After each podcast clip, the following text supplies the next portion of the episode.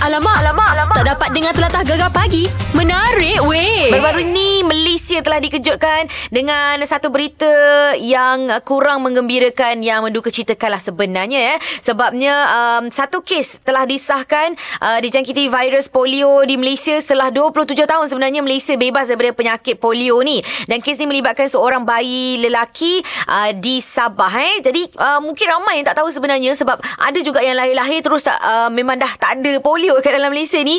Ada yang tak begitu cakna tentang polio. Ha, kita dapatkan penjelasan sendiri daripada pakar perubatan keluarga di uh, Klinik Kesihatan Tengkawang Terengganu, Dr. Suhazili. Assalamualaikum, Doktor. Waalaikumsalam warahmatullahi wabarakatuh. Sihat, Doktor eh? Adalah demam sikit-sikit. Biasalah hujan ni. Alamak. Hmm. Doktor tak apa nasihat, Doktor. Tapi okey, Doktor. Boleh cakap kan, Doktor? Boleh, boleh cakap. Doktor pagi ni dah breakfast, makan kepuk ke? Belum lagi. Dia tengah prepare tu nampak kat dapur. Okey doktor Tapi ni lah Okey, Kita bila kita cakap pasal polio ni kan doktor Ramai yang memang tak tahu langsung Tak ada clue langsung tentang polio ni Sebenarnya apa doktor? hmm. Ya, terima kasih. Uh, ni satu isu yang mengejutkan kita lah. Mm-mm. Setelah lebih daripada 27 tahun kes yang terakhir tahun 92 polio dalam negara kita. Ya Dan akhirnya sekarang ni timbul balik satu kes yang disebutkan tadilah di Tuaran Sabah. Baik. Um, isu ni agak tricky sikit uh, sebab uh, kenyataan rasmi masih belum dikeluarkan oleh kementerian terutama sekali kita punya minister lah kita punya uh, menteri. Tapi basically um, dia dia ada dua faktor yang utama yang boleh berlaku Baik. uh, secara umum lah tidak spesifik pada kes itu sebab kita memerlukan kenyataan rasmi daripada menteri Mm-mm. Secara umumnya dua dua isu yang perlu diambil perhatian. Yang pertama adalah uh, hygiene ataupun apa kebersihan. Mm-mm. Kebersihan tempat, kebersihan diri, uh, apa sistem kumbahan dan sebagainya uh, sebab polio ini dia senang merebak melalui uh, melalui itulah Mm-mm. najis, air yang tak bersih, melalui kumbahan yang tak elok dan sebagainya. Jadi itulah senang untuk penjangkiti. Mm-mm. Yang kedua adalah liputan pemberian vaksinasi perlu tinggi. Ha. Lebih daripada 95%. Mm-mm. Kenapa saya kata macam tu? Sebab pemberian vaksin polio dalam negara kita ni Alhamdulillah setelah daripada berpuluh tahun kita bagi uh, vaksin polio pada anak-anak kita dan sekarang kita boleh lihat bahawa zero case. Mm-mm. Uh, sebab dia punya kuman polio tu berada di uh, pupus lah di kira, macam kira, di- kira dalam negara kita pun isytihar pupus kan tahun Ah. 2000 kan pupus. Ah, ah. Tapi untuk maklumat bahawa uh, ada keadaan-keadaan tertentu sebab kuman ataupun virus polio ni jenis binatang. Oh Dia pun berevolusi, bermutasi, dia cuba berlawan dan sebagainya. Mm-mm. Baik.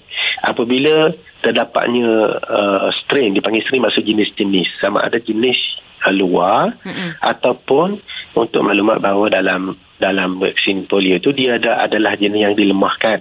Mm-mm. Maksudnya kalau dan dia akan di, dibuang, dikubuhkan melalui najis lah. Baik Sebab tu saya kata kalau najis tu tak disimpan dengan baik, tak masuk dalam flash dan sebagainya, rata-rata Ah. sistem kumbahannya tak betul.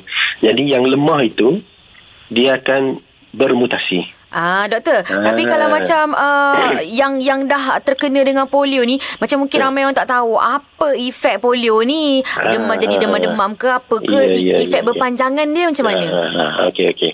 Kalaulah apabila dijangkiti, anak-anak itu akan jadi demam sesama, demam biasa dan sebagainya. Mm-mm. Tapi dalam satu ketika dia akan menyerang sistem saraf. Baik. Ah, Bahaya. satu daripada 200 yang dijangkiti kes positif akan lumpuh kerana dia telah menyerang sistem saraf. Dan kebanyakan mereka tu akan kalau kita lihat dalam internet dan sebagainya Mm-mm. boleh search dia punya tu.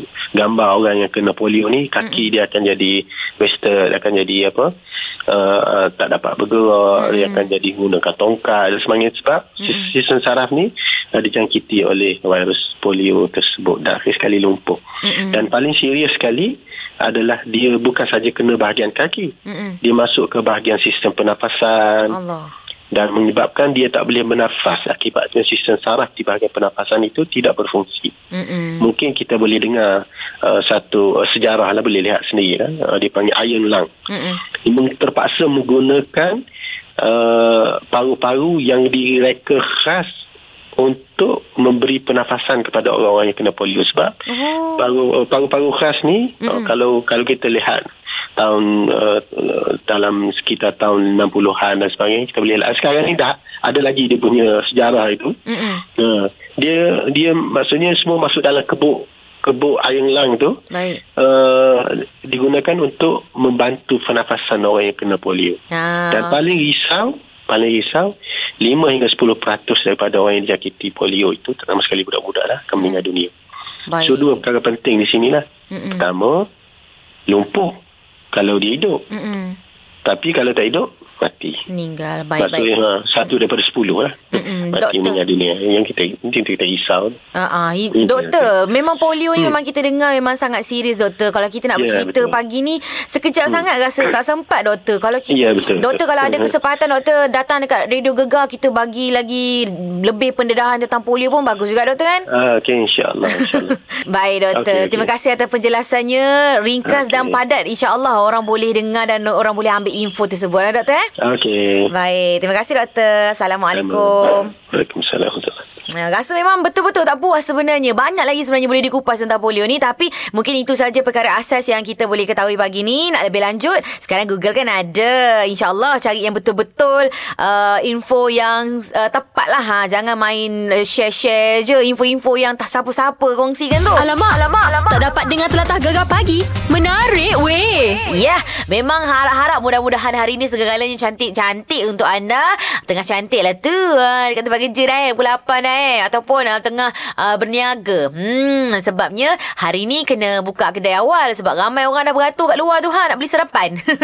Okey, harap-harapnya semuanya dipermudahkan ya. Okey, ini sebenarnya kita nak bercerita. Kita saja nak sembang-sembang pasal sukan, pasal pertandingan. Sebab yelah sekarang ni kita tengah mood sukan C. Yang ke-30 yang sedang uh, berlangsung di Manila ni. Satu hari je lagi tinggal. Besok dah majlis penutupnya. Jadi, sajalah kita nak, apa orang kata, uh, nak ber, bersembang-sembang pasal uh, pasal pemain simpanan. Uh, kenapa nak cakap pasal pemain simpanan ni? Hmm, sebab kita punya Raja Pecut Asia Tenggara kita, iaitu Haikal Hanafi, sebenarnya bukanlah peserta uh, yang yang asal, yang utama dalam senarai. Ha, beliau merupakan uh, pemain simpanan, ha, peserta simpanan untuk uh, acara pecut tu. Jadi tiba-tiba dia boleh dapat menang emas dan boleh menjadi Raja Pecut Asia Tenggara eh. Ha, baik kita dengar semula bila semalam Ana call Coach Nazmizan Muhammad yang juga merupakan Raja Pecut Asia Tenggara 2003 tau dan juga ahli Olimpik. Ha, mari kita dengar apa kata dia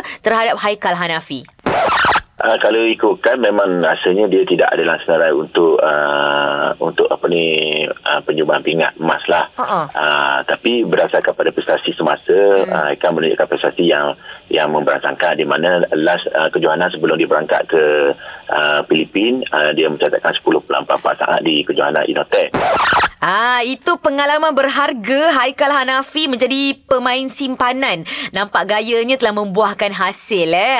Alhamdulillah. Macam mana dengan anda? Ha, mari kita simbang-simbang. Pengalaman jadi peserta simpanan dalam pertandingan. Tak kisahlah uh, sukan ke, pertandingan apa, badminton, eh badminton sukan lah. Pertandingan apa lagi? Uh, berenang ke, eh berenang pun sukan juga. Memancing ke, uh, berpidato ke, bercerita ke, pertandingan menari ke. Tak kisah apa-apa pertandingan je pun. Apa pengalaman anda jadi peserta simpanan? Mana tahu sebenarnya dengan menjadi peserta simpanan tu, tiba-tiba masa tu lah anda menyerlah. Tiba-tiba ada seorang sakit perut pula lah. Korang kena ganti pula. Eh, tiba-tiba menang. Alamak, alamak, alamak. Tak dapat dengar telatah gegar pagi. Menarik weh. Tuah ayam nampak di kaki. Tuah manusia tak ada siapa yang tahu. Wah, sempat lagi kan. Ana me, me, apa orang kata tu pepatah. Ha, Bagi pepatah dekat korang pagi ni ha. Sebab kita bercerita pasal pengalaman jadi peserta simpanan dalam pertandingan. Mungkin ada pengalaman yang menarik untuk anda kongsikan. Kita ada Alia. Assalamualaikum.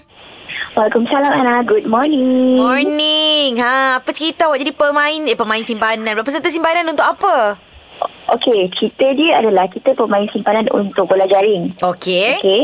So kita main untuk wing defender lah WD. Mm-mm. Tetapi lain sikit cerita kita Anna sebab kita pemain simpanan untuk dua game yang memang simpanan je. Tak main pun Anna. So awak duduk je lah kat tepi tu Bagi air dekat kawan-kawan Hmm, macam tu lah ceritanya. Cuma uh, bila my friend, mm-hmm. kawan uh, Alia mm-hmm. uh, injured, mm-hmm. tak berapa ni lah, minor injured. Baik. So baru kita masuk. Itu pun tinggal berapa minit lagi nak habis, baru kita boleh turn, kita boleh main. Alahai Tapi Ah. dalam beberapa minit tu Awak sempat tak Menunjukkan skill awak yang power tu Sempat. Sempat walaupun ketinggian cuma 149 sahaja. Okey. ah, Kita dapat mendepani ataupun menentang pihak lawan. Cik. Ah, gitu. Macam ni lah pemain simpanan yang kita nak. yes. Kita kena sedia daripada mentally dan physically, Anna. yes. Okey, okey, okey. Ah. Oh, tapi tapi awak mem- memang selalunya awak ni selayaknya duduk dekat bangku je lah. Biasanya coach akan suruh kita standby sahaja. Sebab tu kita dikelas sebagai pemain simpanan. Ah, okey, okey. okey. Awak tak ada ke macam uh, rasa macam aduh teringin-ingin nak jadi pemain utama. Awak tak cakap ke dekat dekat apa coach? Biasa kita, uh, bukan biasalah. Uh, usually kita akan bagi tahu dengan kita punya captain. Mm-mm. Uh, biasanya Alia akan nak sangat untuk jadi center tau. Nak Baik. main untuk center tau. Sebab Mm-mm. center lagi kerap bermain. Kalau WD ni macam you You tahan je lah benda tu kan You tak, Mm-mm. tak boleh nak gerak sangat So um, itulah nak buat macam mana Ketinggian tak mencukupi So kena sedar diri sedar ruang lah Alah, alah, tak apalah. Duduk kat bangku pun best apa. Goyang-goyang kaki, ambil gambar kawan-kawan kan. Betul jadi pom-pom girl kan Ah, okay, terima kasih banyak Alia. Thank you Anna Goodbye Bye. Ah, tu dia. Biasalah tu. Anak pun pernah juga merasa jadi pemain simpanan kat sekolah-sekolah dulu kan. Yang tinggi-tinggi memang betul. Cikgu selalu suruh pergi main. Yang pendek-pendek ni selalu kena duduk kat tepi. Sian kita. alamak, alamak, alamak. Tak dapat dengar telatah gegar pagi. Menarik weh. Pagi ni kita sembang-sembang pasal peserta simpanan. Ha. Korang ada tak pengalaman mm, jadi peserta simpanan dalam apa-apa jua pertandingan lah. Kita tanya Fadlan. Ya, saya. Selamat pagi Fadlan. Ha, pagi. Oh, apa pertandingan yang awak masuk tu? Ah, waktu sekolah dulu main bola. Okey, sekolah dulu. Oh, main bola sepak lah. Hmm. Felamak, cayalah. Sampai sekarang boleh main bola lagi tak? Saya boleh. Itu hobi-hobi. Oh, Bi, ni macam mana masa dulu tu? Awak jadi pemain simpanan tu? Hmm, main sepanah sampai hujung pertandingan tu. Alah, alah. Suara janganlah sedih sangat. Bapanya awak jadi pemain simpanannya? Cikgu tak nampak ke awak tu berbakat besar nak main jadi pemain utama? Dia ah, ada bakat tapi orang lain bakat lagi besar. Alah, merendah diri pula. Jadi apa yang awak buat kat bangku simpanan tu? Tengok lah, tengok kawan bagi semangat. Tapi waktu last pemain, ah, pertandingan tu dapat main satu game permainan lah sekali. Apa? Bagus-bagus. Time tu lah awak nak menyerlah kan? Hmm. Tapi ada sumbat apa-apa gol tak? Ada gol kemenangan waktu tu. Selamat. Cayalah. Walaupun jadi peserta simpanan tetap menunjukkan skill dan bakat eh. Hmm. Habis tu Betul, lep, betul. lepas daripada tu cikgu tak ada ambil awak serap jadi uh, ke- kesebelasan utama ke tak ada? Ah, tu pertandingan akhir lah. Alah. Wah. Okey, okey, okey. okey. Percaya ke awak ni power? Hmm. Alah. Itulah. Itulah. Tapi masih lagi tak boleh lupa eh pengalaman jadi apa uh, peserta simpanan. Masih sedih lagi eh. Ya, tu lah. Okeylah. Terima kasih Fadlan. Sama-sama. Ah, okey, okey, okey. Dah, dah, dah. Janganlah sedih sangat. Bukannya bermaksud jadi peserta simpanan tu tak bagus. Eh, bagus. Tengok macam kita punya uh, Raja Pecut Negara kita baru-baru ni. Ha. Alamak, alamak, alamak. Tak dapat dengar telatah gegar pagi. Menarik, weh. Terima kasih saya, Ana Al-Jufri. Hari ni kita sembang-sembang pasal pengalaman jadi peserta simpanan dalam pertandingan. Tak kisah apa-apa jua pertandingan. Um, sukan ke, lain daripada sukan ke, boleh aja. Kita ada Kak Mi. Assalamualaikum. Waalaikumsalam, Ana. Ah, Kak Mi, Kak Mi masuk pertandingan apa? Masak-masak ke? Masak-masak tak ada kesempatan lagi nak masuk. Oh, tak ada. Tak ada jadi peserta simpanan ada. eh. Ah, jadi- tak ada simpanan. Simpanan kat rumah je. Masak-masak. Alamak, ni kami masuk pertandingan apa kami? Masuk pertandingan lompat jauh. Wah. Masa tu ah tahun 76 mana masa tu sekolah rendah lah darjah 5 tak ingat lah darjah 5 ke darjah 6 masa tu Baik. ah lepas tu masuk uh, majlis sukan sekolah-sekolah daerah Temerloh Wah. ah kami sekolah kat kat, kat kami memang daripada Temerloh asal Temerloh Ah. Ah, sekolah sekolah kebangsaan Bandar Temelung tu memang wakil sekolah lah sukan. Oh. Tapi dalam olahraga, olahraga 400 meter, 200 meter. Mm-mm. Ah, lepas tu dia simpanan juga lompat jauh. Baik, baik. Tak Oh. ramai kan. Hebat lepas lah tu- Kak Mi ni. Ha. Lepas tu yang wakil dia tu Fauziah nama dia, nama Fauziah. Ha. Baik. Lepas tu dia demam. Dia demam. Masa yang untuk nak uh, apa tu masa acara tu dia demam. Oh, oh. Jadi dah tak ada orang lain. Cikgu kata, Aminah awak masuk lah. Ah, okey beres je. Kita ni beres je. Ah. Masuk. Uh-uh. Last-last Johan. Oh lama Power lah Kak Mi Oh. Saya kata tak sangka juga kita oh simpanan boleh Ha-ha. Johan. Oh, Ha. ini mesti dalam Ah. hati Kak Mi ni kata nasib baik lah kawan tu demam ya. Kalau tak tak dapat aku tunjuk ke kehebatan aku kan. Oh, oh yelah. Aduh. Habis sekarang ni lompat lom, lompat jauh ke mana je? Hmm, sekarang ni lompat jaga cucu lah nak. Jaga cucu. Eh, itu tu lompat-lompatnya Kak Mi. Ah, lompat-lompat lah tu. Hmm. Aduh. Ah. Seronok lah bercerita tentang kisah muda-muda dulu Kak Mi eh. Ah, iyalah. Ah, ingat balik tengok bila dengar. Oh, oh nak cerita lah ni kata. Nah. Oi. Nah, ni kata. Mesti masa tu cantik meletak-letak Kak Mi eh. Oh, iyalah, mesti. dengan seluar pendek dulu, nak. Dengan seluar pendek. Ah, dulu-dulu kan. Mm-mm. Atlet-atlet dulu memang macam tu kan. Ah, ah, iyalah. Ha, okeylah Kak Mi. Ha, nanti kejap Okey. lagi tu tak tak jadi buat kerja lah tu. Duduk je melangok tu teringat kisah-kisah muda-muda. Ah, ah. Boyfriend Ah, dulu-dulu ya. eh. Ah, ya. Aduh, terima kasih Kak Mi eh. Ah, sama-sama, nak. Baik, Assalamualaikum. Assalamualaikum. Salam. Aduh, seronok Kak Mi bercerita ya. Tapi power lah. Jadi pemain simpanan je. Boleh jadi Johan tau. Alamak, alamak, alamak. Tak dapat dengar telatah gegar pagi. Menarik weh. Hari ni memang uh, kebanyakannya cerita benda yang cantik. Sebab apa tau? Banyak sangat pengalaman yang korang dapat bila jadi peserta simpanan dalam pertandingan. Nah, macam baru je tadi Kak Mi, amboi. Masuk jadi peserta simpanan je tu jadi juara tu bila dapat menunjukkan dia punya bakat terpendam dia. Kalau macam Haris pula macam mana Haris? Okey, saya macam ni lah. Datang tu saya wakil sekolah untuk apa pertandingan St. John ni, peringkat negeri. Oh, kawat ke apa? Ah, kawat, kawat, kawat. Baik, kawat kaki, Ah, kelas. kawat, kawat kaki. Tapi dalam, dalam kumpulan. John ni biasanya kalau kawat kaki, tandingan dia nak tiga orang je. Eh, macam Ah. tu pula? Ah, dia ber, dia ber, apa ikut baris, ber, baris-baris tu. Oh. Lepas tu, masa pergi pertandingan tu, saya simpan je ni. Saya simpan lah macam kiranya in case ada orang demam apa semua kan. Mm-mm. Tapi bila pergi tempat pertanding tu, tiba-tiba untuk format tu dia tukar. Dia nak empat orang satu tim. Eh pula? Pula tak pasal-pasal saya, saya selama ni kawat bodoh-bodoh dah tahu simpanan ni kan.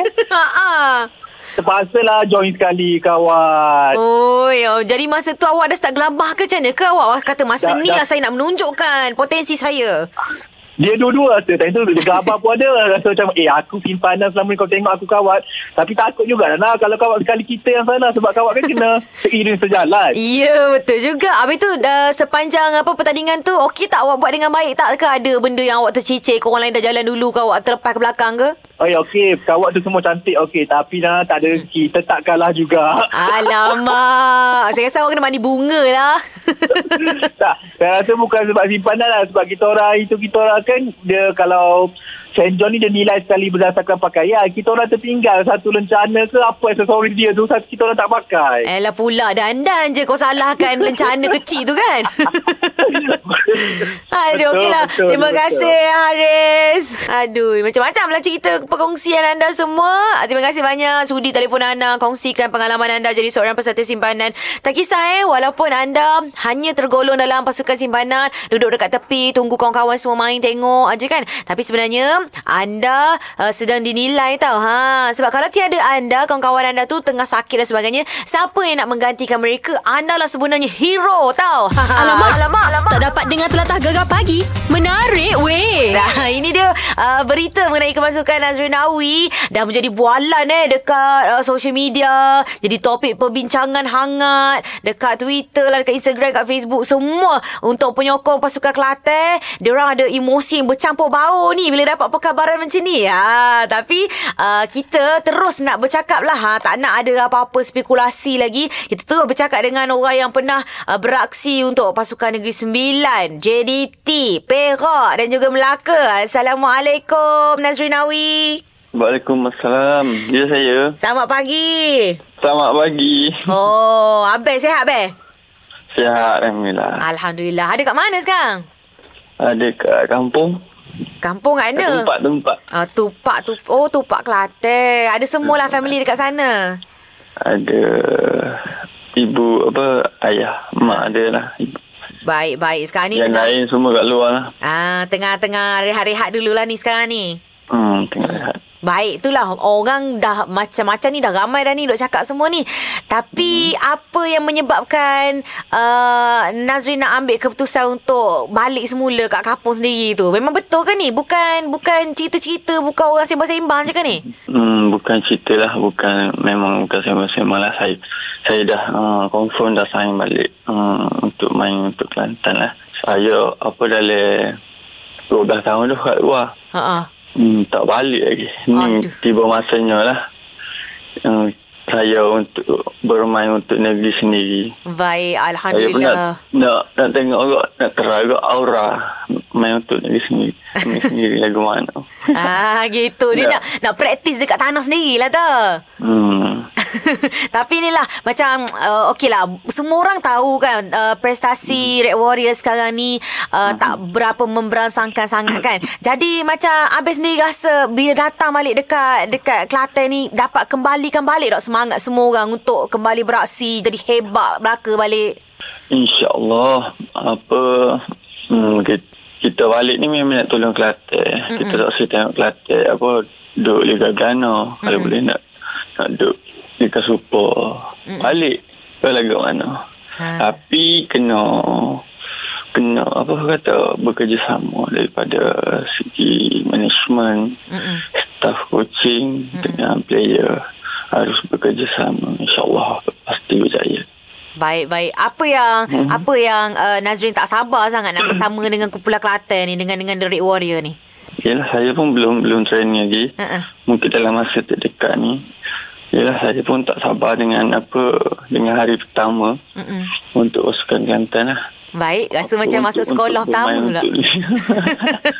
Aduh, okey, okey, okey. Jadi, uh, macam ra- ramai tak orang yang macam, okey, uh, ada tak orang yang DM, orang yang komen-komen, telefon, Nazrin. Macam mana dia orang punya, apa, orang khabar, uh, dia orang punya penerimaan lah. tu apa je kat dalam 2 3 hari ni memang ada orang DM tanya. Macam mana confirm ke main di Kelantan.